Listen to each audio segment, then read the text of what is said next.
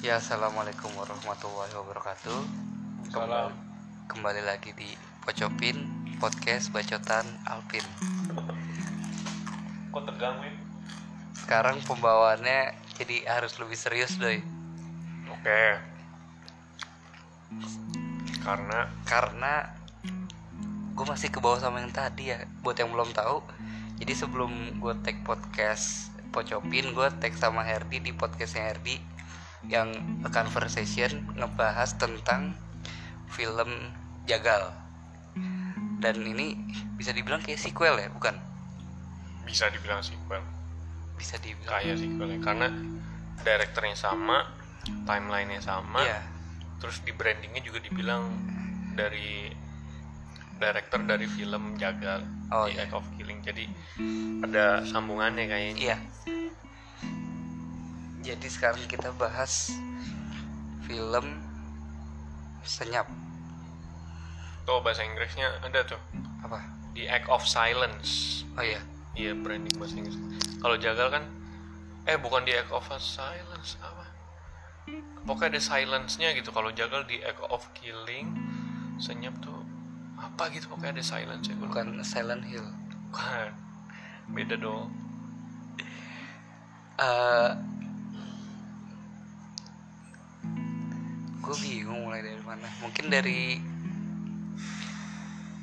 eh, kita jelasin dulu ya kali ya. Ini filmnya Film tentang ya film Senyap itu. Jadi film Senyap itu sama kayak film Jagal, film dokumenter yang menceritakan tentang Salah Eh, satu tokoh, ya salah ada satu tokoh utamanya. tokoh utamanya. Gue lupa namanya siapa. Adi kalau nggak salah. Oh iya Adi Adi. Si Adi ini dia pengen mencari uh, sebuah fakta siapa yang ngebunuh abangnya Ya, yang yang telah dituduh sebagai uh, PKI. PKI. Dan akhirnya ini masih ada hubungannya sama peristiwa setelah G13 Iya. ya. Jadi peristiwa genosida itu ya. Iya masih ada Hmm. sangkut pautnya sama karena satu timeline juga kan sama yang jagal. Nah, di dalam di dalam pencariannya untuk mencari fakta siapa yang ngebunuh ini dia nemuin cerita-cerita pahit tentang dari ten- dari sudut pandang si pelakunya dari mulai cara ngebunuhnya sampai sampai yang mayatnya dibuang gitu. Jadi kayak benar-benar sedih sih kalau kalau di film jagal kan kita kan kayak kayak mikirnya tuh anjir kok bisa? Tapi kalau di sini kayak lebih sedih karena sebenarnya si abangnya ini bukan dari bukan nggak ada nggak ada ini PKI sama sekali nggak sih Mm-mm. dan hanya hanya sebatas tuduhan doang jadi kayak Bener. mati yang sia-sia gitu Dan banyak yang iya dan ba- dan banyak yang kayak gitu sama karena kenapa kita bilang kayak gitu bukan tanpa dasar karena emang banyak sekali orang yang terbunuh dituduh PKI tanpa melewati persidangan. Kalau oke lah kita bilang komunis itu salah PKI itu salah. Tapi kan ngebunuh orang tan ngebunuh orang dengan alasan orang itu PKI tanpa melalui persidangan kan juga salah. Iya. Sama aja kayak fitnah kan sama aja kayak Among Us. Iya. Nah jadi si Adi itu sebenarnya kenapa dibilangnya senyap?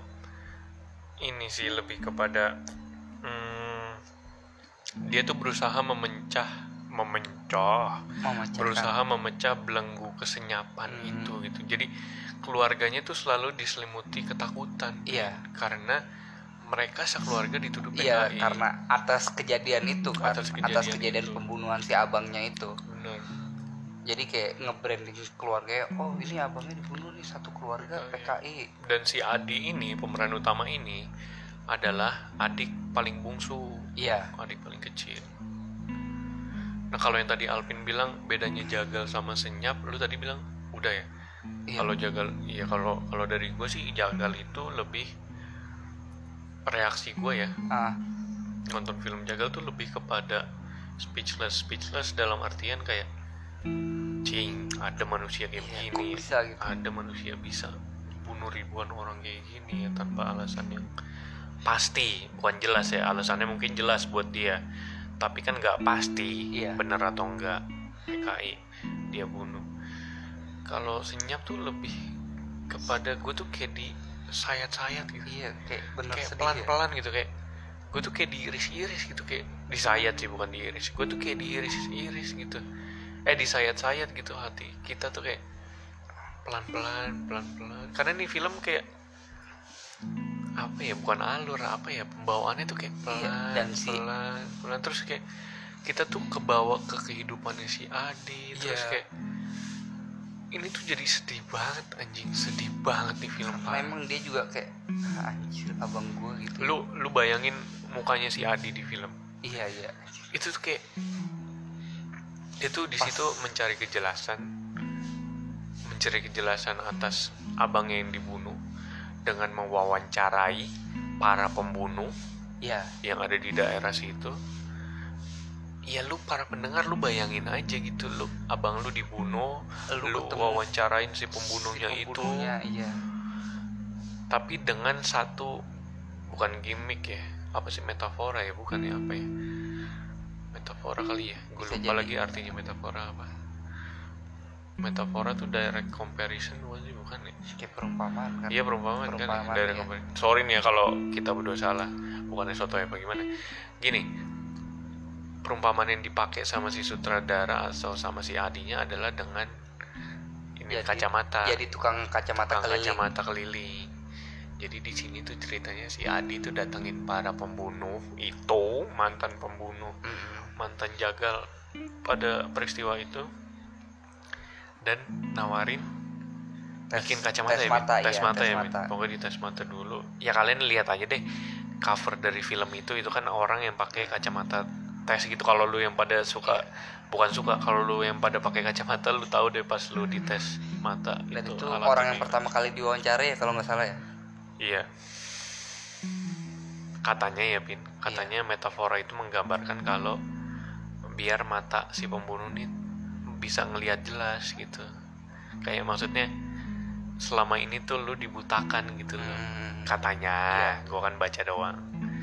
lu sampai sampai ngeriset segitunya ya Gua tuh kalau gua fanatik, bukan fanatik ya. Gua tuh kalau ada sesuatu yang bikin gua wow gitu, gua pasti riset, Pin. Pasti gua. Gua tuh sampai riset si adinya. Iya makanya kan gue gue tahu dia adik bungsu apa segala macam walaupun digambarin di film itu ya. Hmm. kalau si Anwar Kongonya gue searching terus peristiwa di daerah itu gimana. Ya karena gue penasaran aja dan karena gue goblok juga nggak tahu sejarah gue ngerasa bodoh.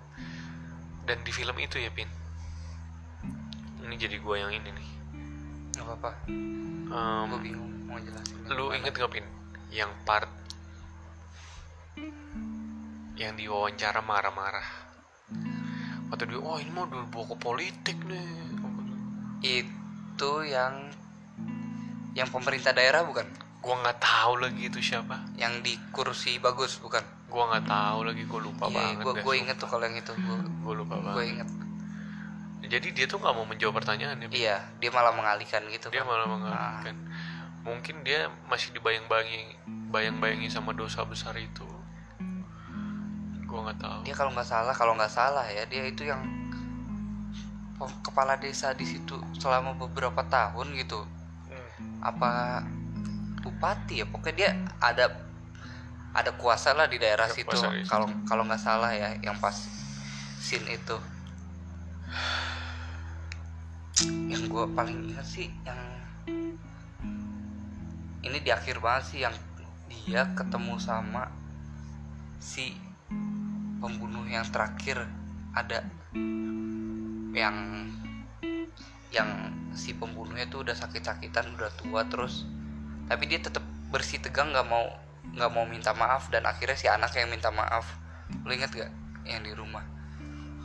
Yang duduk sebelah sama anaknya? Iya yang anaknya cewek. Anjing itu part yang paling gua ngeri iya kan? iya karena dia tetap bersikukuh nggak mau minta maaf kan? Iya. iya. Yang Si- ini bukan sih? Yang dia cerita dia tuh dulu nenteng kepala orang.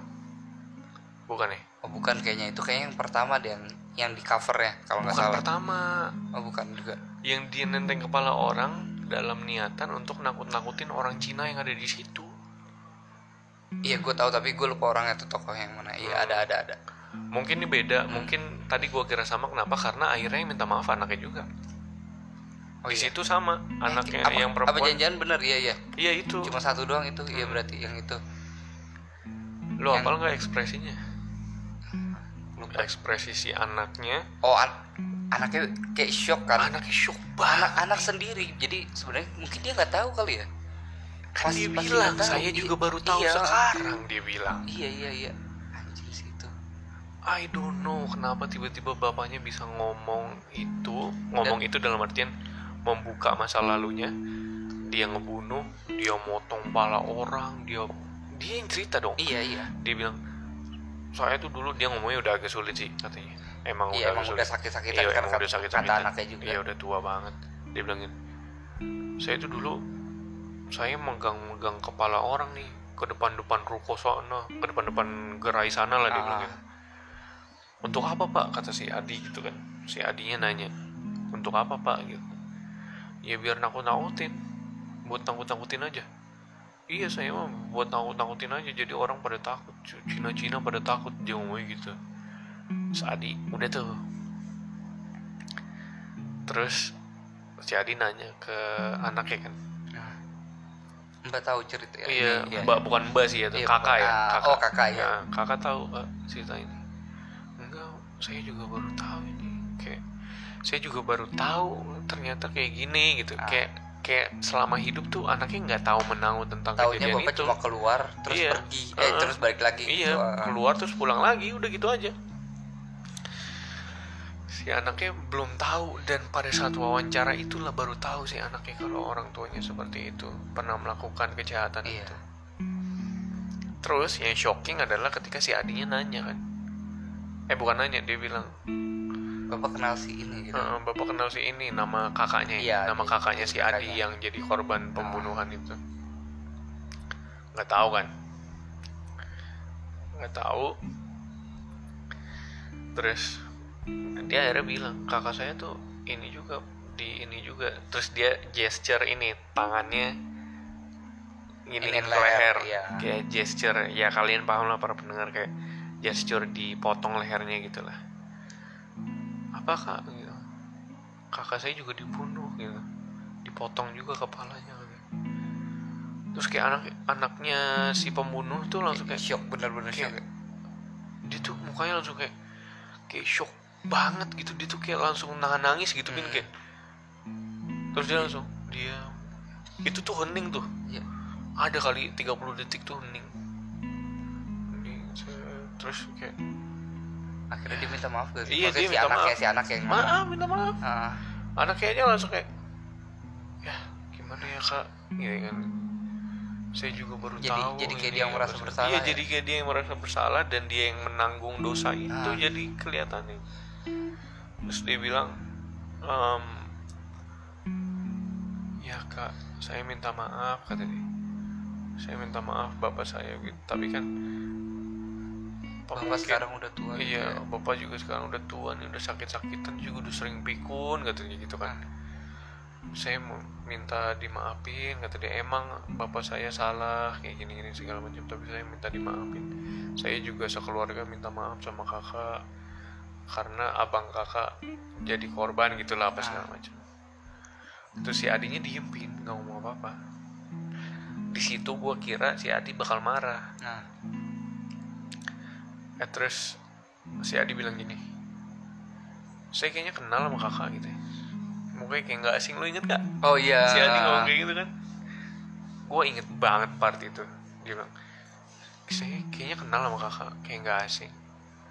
Terus si, kak, si anaknya yang si pembunuh juga bilang Iya, saya juga kayaknya pernah ketemu gitu. Terus akhirnya si Adinya berdiri Dan meluk si anaknya itu anak si pembunuh meluk terus nangis semuanya dia berdua nangis kayak saya minta maaf ini kesalahan bapak saya.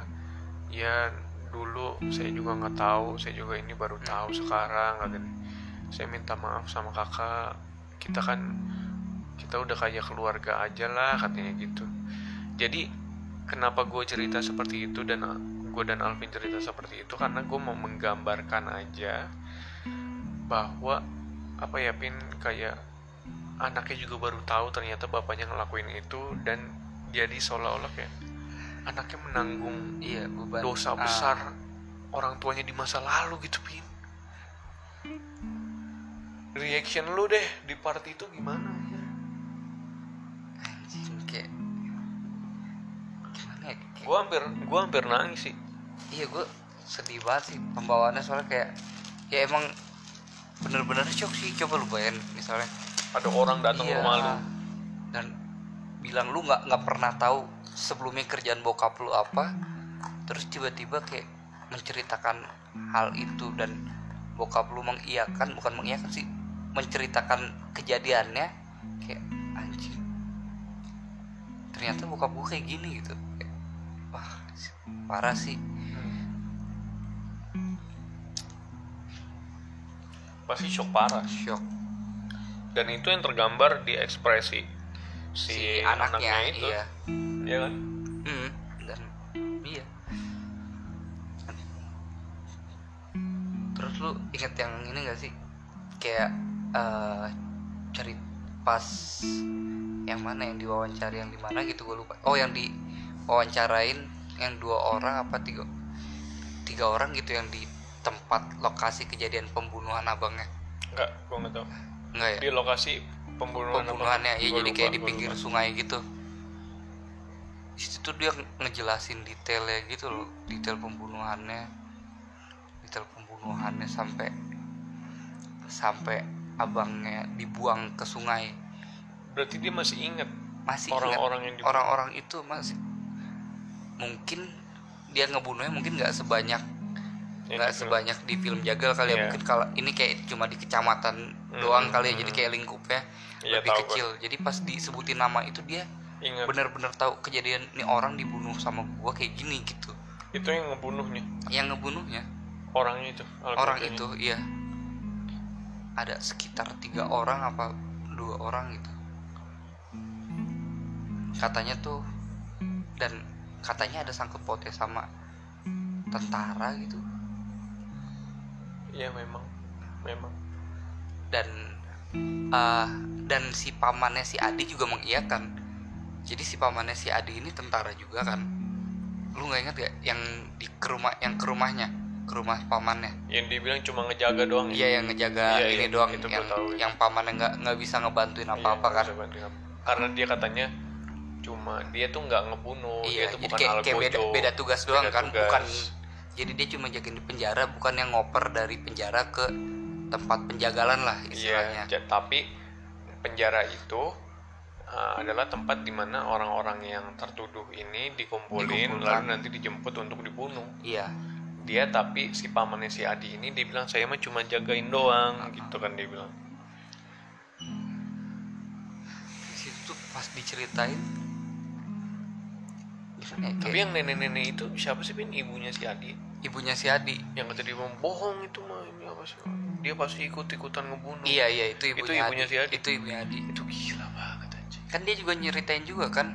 Jadi kayak kejadian yang dibunuh itu jadi pas abangnya dibuang abangnya ternyata nggak mati. Hmm. jadi dibuang terus ternyata hanyut. Entah kenapa nggak mati mungkin kayak emang cuma Belum aja, ah, ya. dan akhirnya dia eh, hanyut mungkin dia kayak ke sisi sungai terus dia pulang terseok-seok entah jalan entah ngesot ke ke ibunya dan ibunya ngeliat kondisi Ibunya dia ngeliat.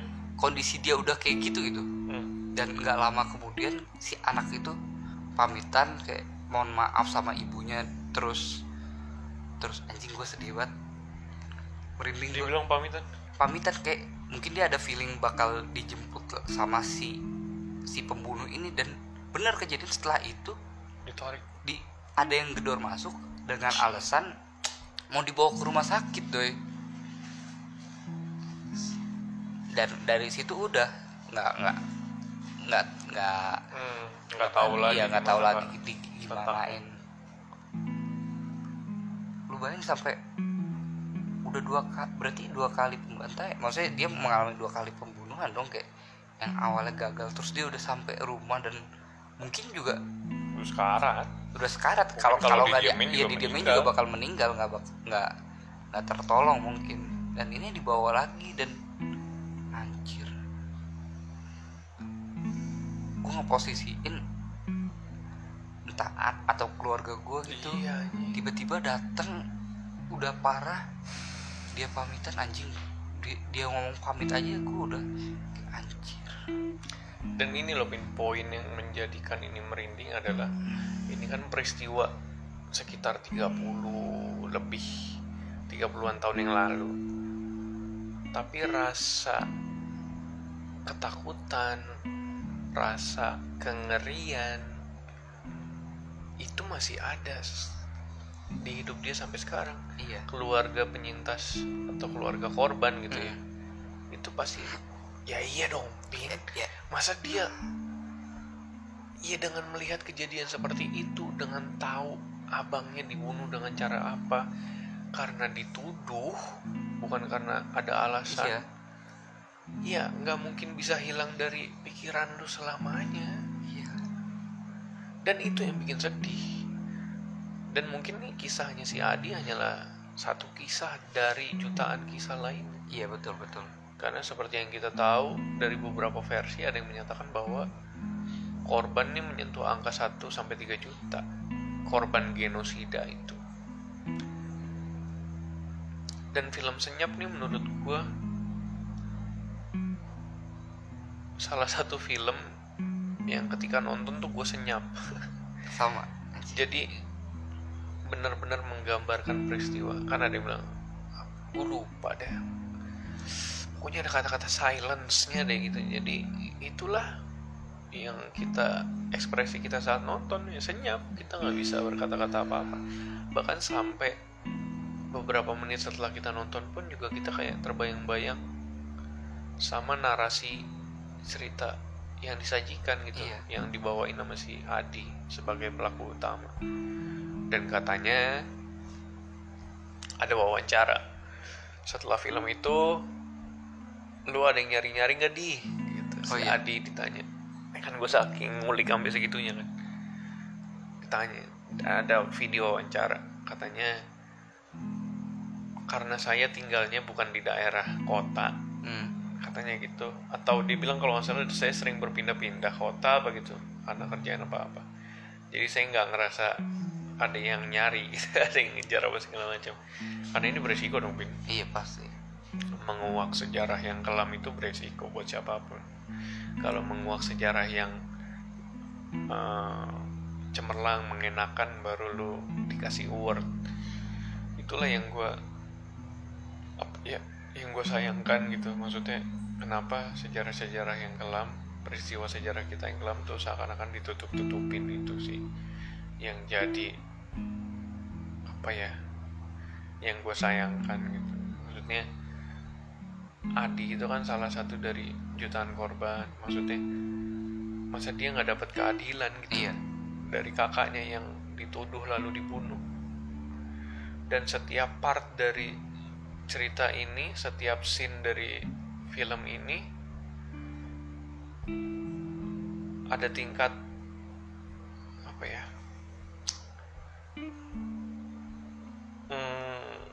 jadi yang kayak tadi gue bilang ya gue anjing gue jadi sulit berkata-kata bangsa kayak yang tadi gue bilang film ini kan kita nonton serasa di sayat-sayat ya.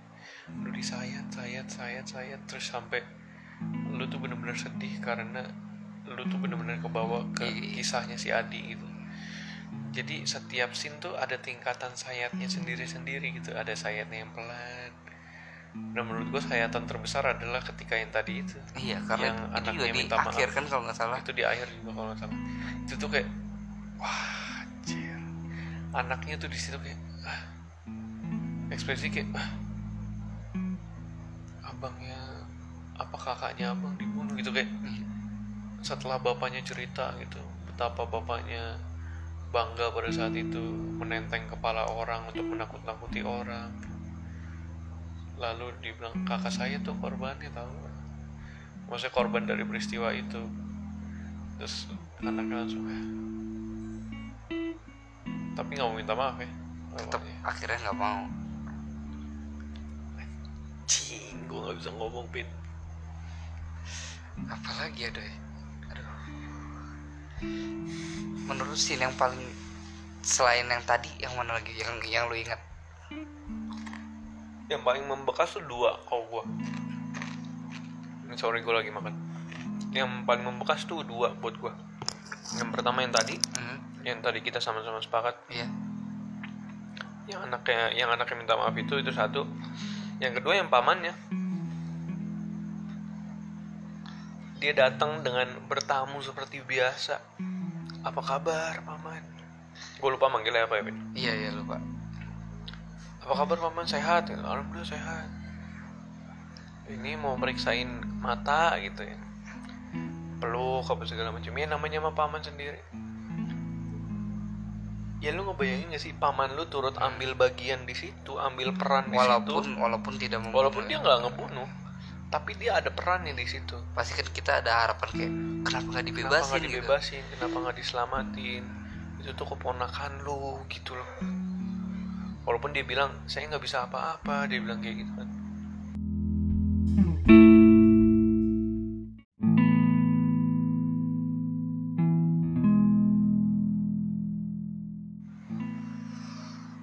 Kalau gue itu dua scene yang paling bukan mengerikan ya tapi paling membuat gue senyap. Paling istilahnya kalau tadi gue bilang sayatan-sayatan ini adalah sayatan yang paling dalam. Kenapa? Karena ya lu bayangin aja pin. Ada paman lu di situ turut andil walaupun dia nggak bunuh walaupun dia nggak bunuh tapi dia ambil peran di situ dan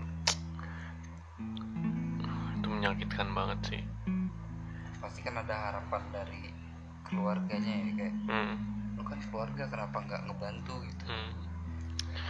Dan untuk nutup mungkin nanti lu ngomong dulu scene lu eh scene yang paling mengerikan buat lu. Gue langsung aja ya. Maksudnya untuk nutup semoga keluarga korban mendapatkan apa yang mereka inginkan dalam artian keadilan. iya Em, kalau begini kan digantung maksudnya anak lu mati aja udah gitu. Udah. Terus nggak ada kejelasan apa-apa gitu itu kan nggak adil dan pelanggaran HAM ini kasus ini 65 sampai 69 karena katanya di tahun 69 masih ada pembunuhan ini merupakan pelanggaran HAM yang paling besar di Indonesia. Karena angkanya walaupun nggak pasti ada yang bilang ratusan ribu sampai 3 juta rakyat Indonesia dibunuh dituduh PKI dan dibunuh. Oke mungkin PKI salah tapi kan lo ngebunuh orang dengan menuduh dia sebagai orang jahat itu kan salah juga.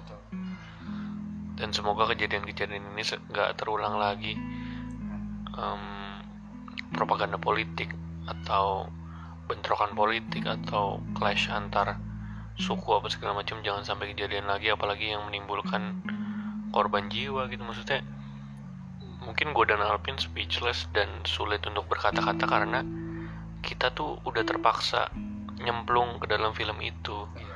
Nyemplung ke dalam kisahnya si Adi betapa mengerikannya melihat kakak lu dibunuh dengan sebegitunya gitu yang dan yang Alvin tadi cerita yang kakaknya dibunuh. Terus akhirnya bisa pulang terus ditarik lagi dalam keadaan yang udah nggak berdaya itu.